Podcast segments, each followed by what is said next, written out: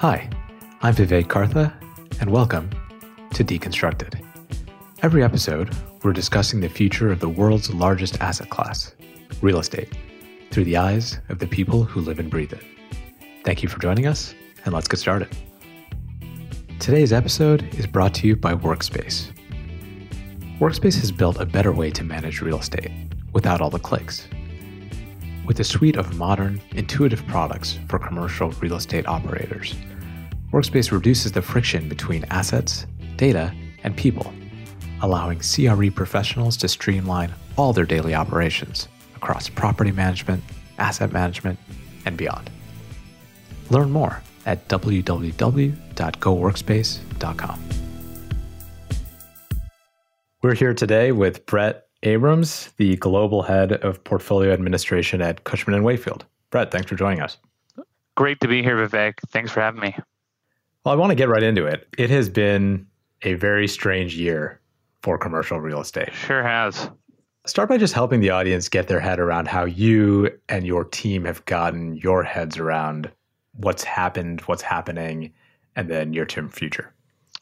Yeah, so so in March of last year, obviously when everything shut down, our clients came to us scrambling. It was actually startling to see the state of our clients' data across the board. Some of them were our customers, some of them actually weren't our customers.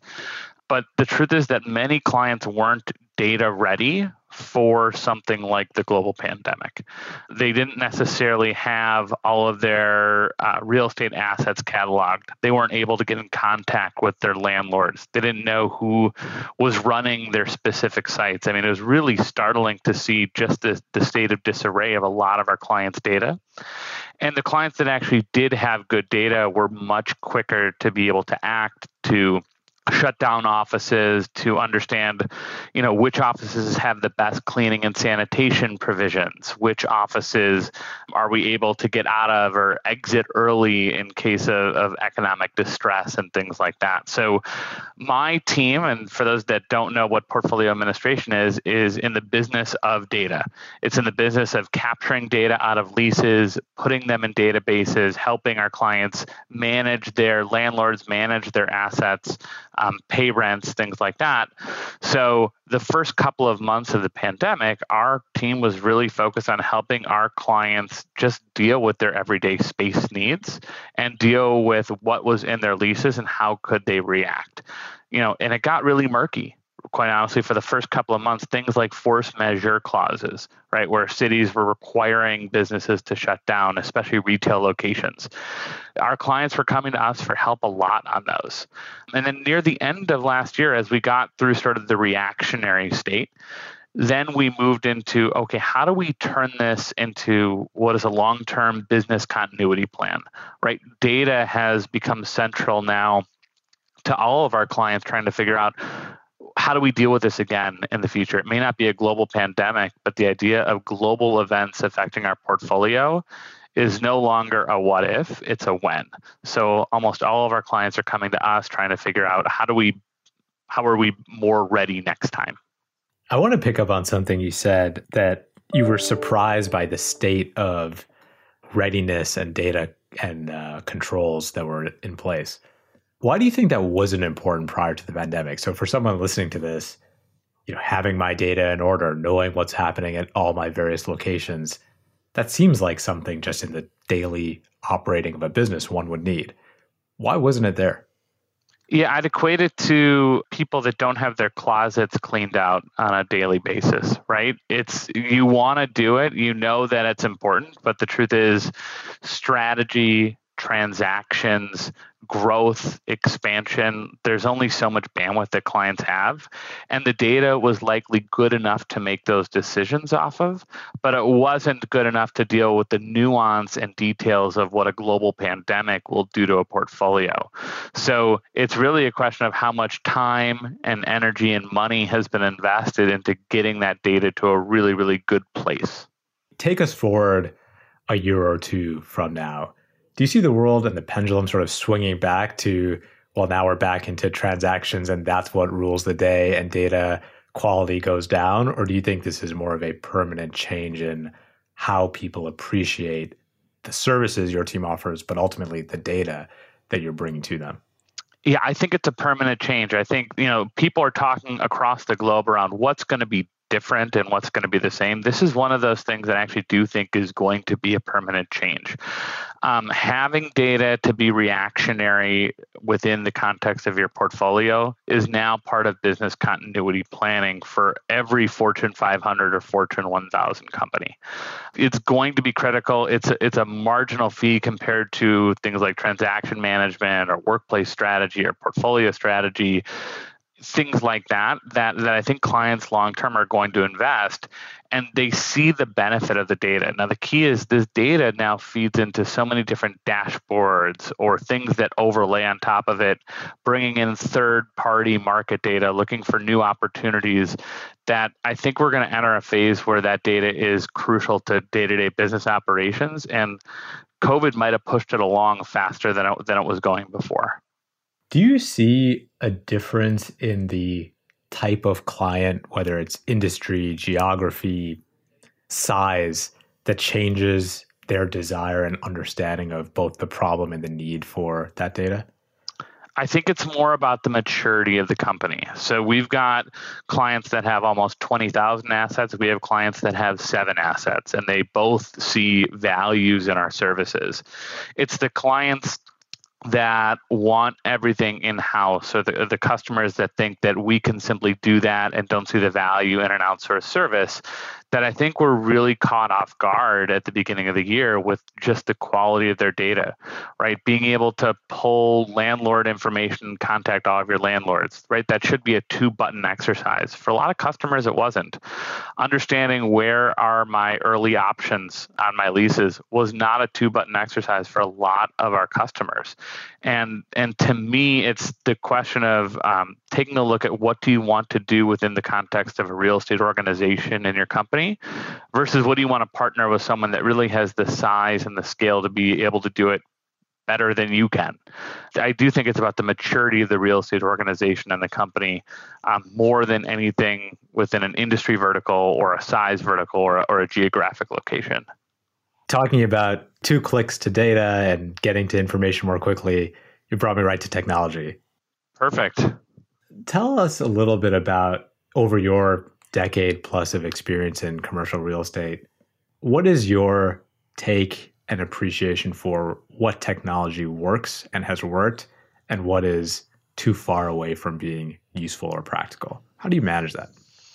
Yeah, it's really interesting because we thought about technology in a number of different ways. There's technology systems that get you through the day to day, right? That would be a lease administration system.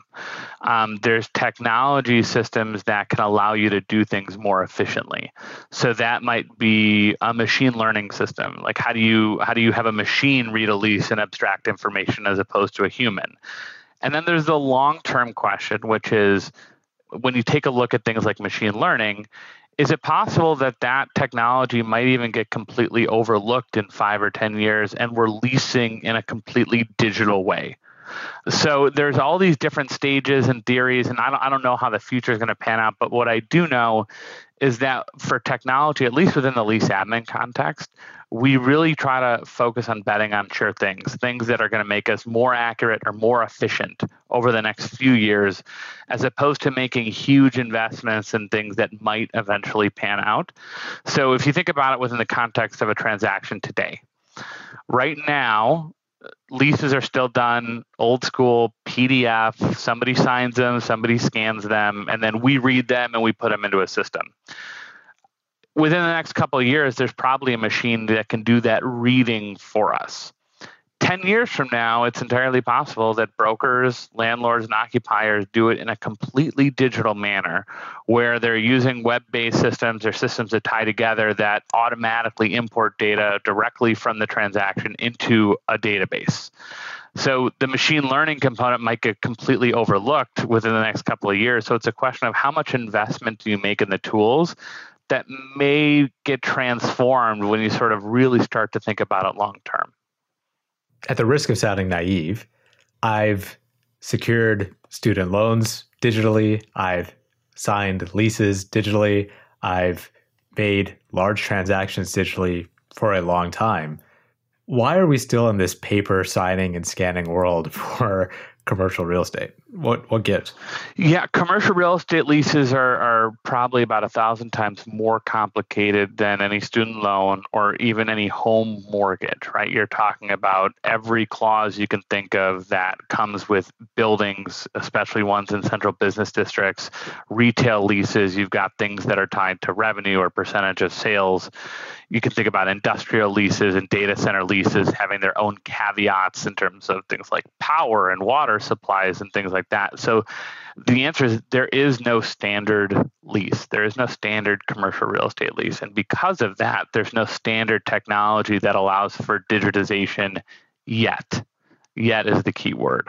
But the scale and the rate that the industry is changing, I very much believe that you know, pick your number, but within the next decade, or so, I, I, do think that that is something that could potentially change. It may not go 100% digital the way that you do everything else, but even if it's 70 or 80% of what you do is digital and, and you still have to sign the document at the end, that's that's a big change compared to where we're at now.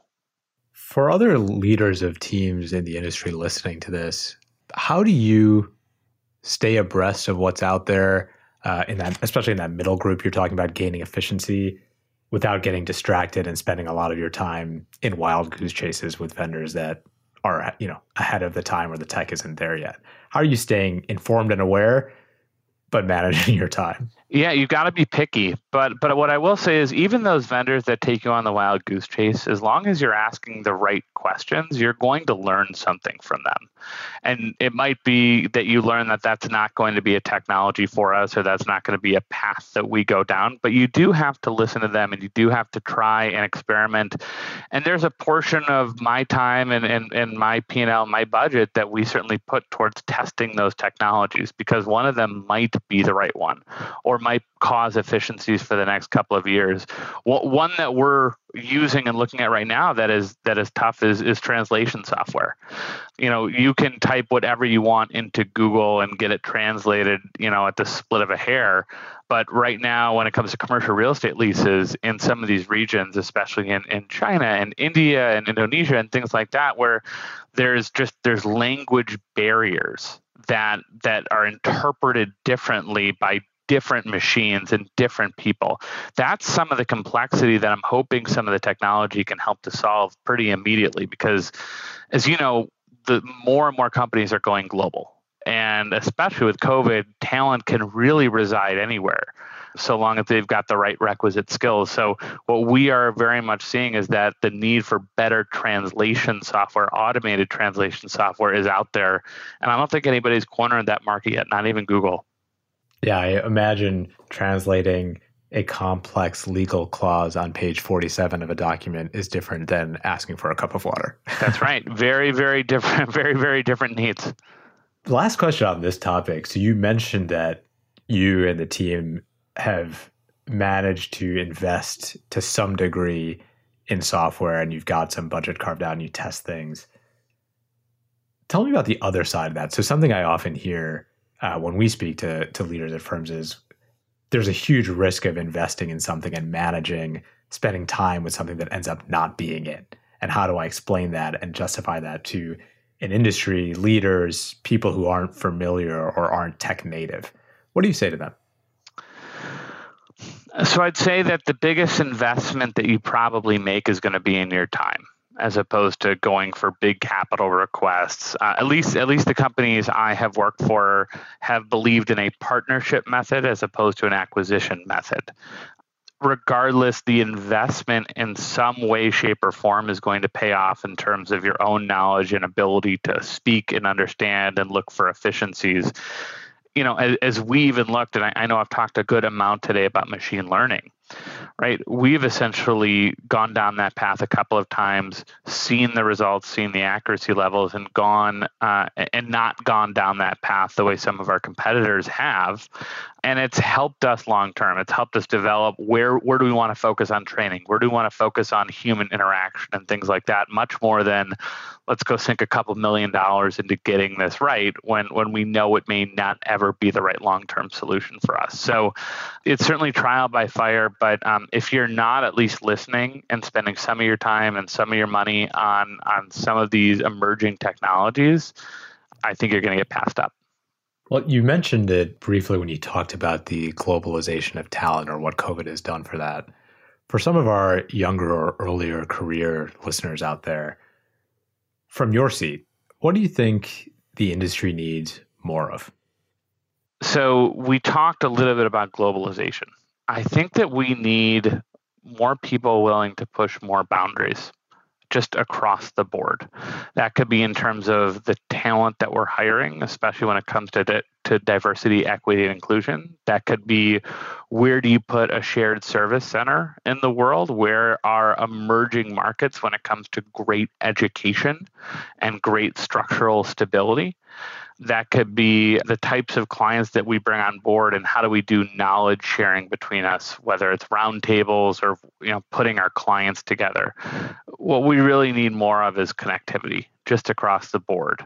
Um, if we're continuing to focus on single transactions big headquarters deals things like that then our relationships will be singular I think if we put our clients together and we put our talent together in a way that really sparks ideas, sparks better ways of doing things, that's how you really build sticky relationships and relationships that grow is that you provide more than just your core service. You provide new ideas and new ways of doing things that might help your clients in a way that they just hadn't thought of before.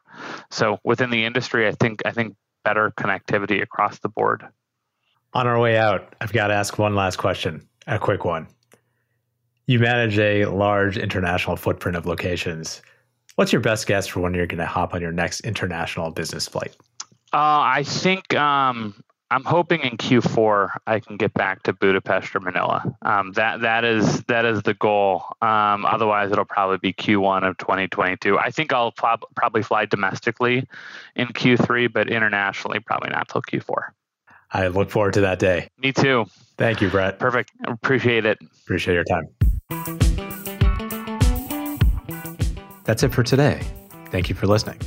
And, as always, a very special thank you to our guests.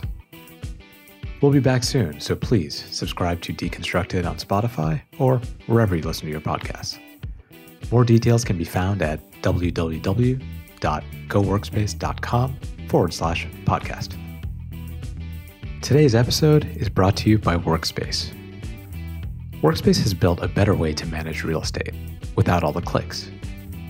With a suite of modern, intuitive products for commercial real estate operators, Workspace reduces the friction between assets, data, and people, allowing CRE professionals to streamline all their daily operations across property management, asset management, and beyond. Learn more at www.goworkspace.com.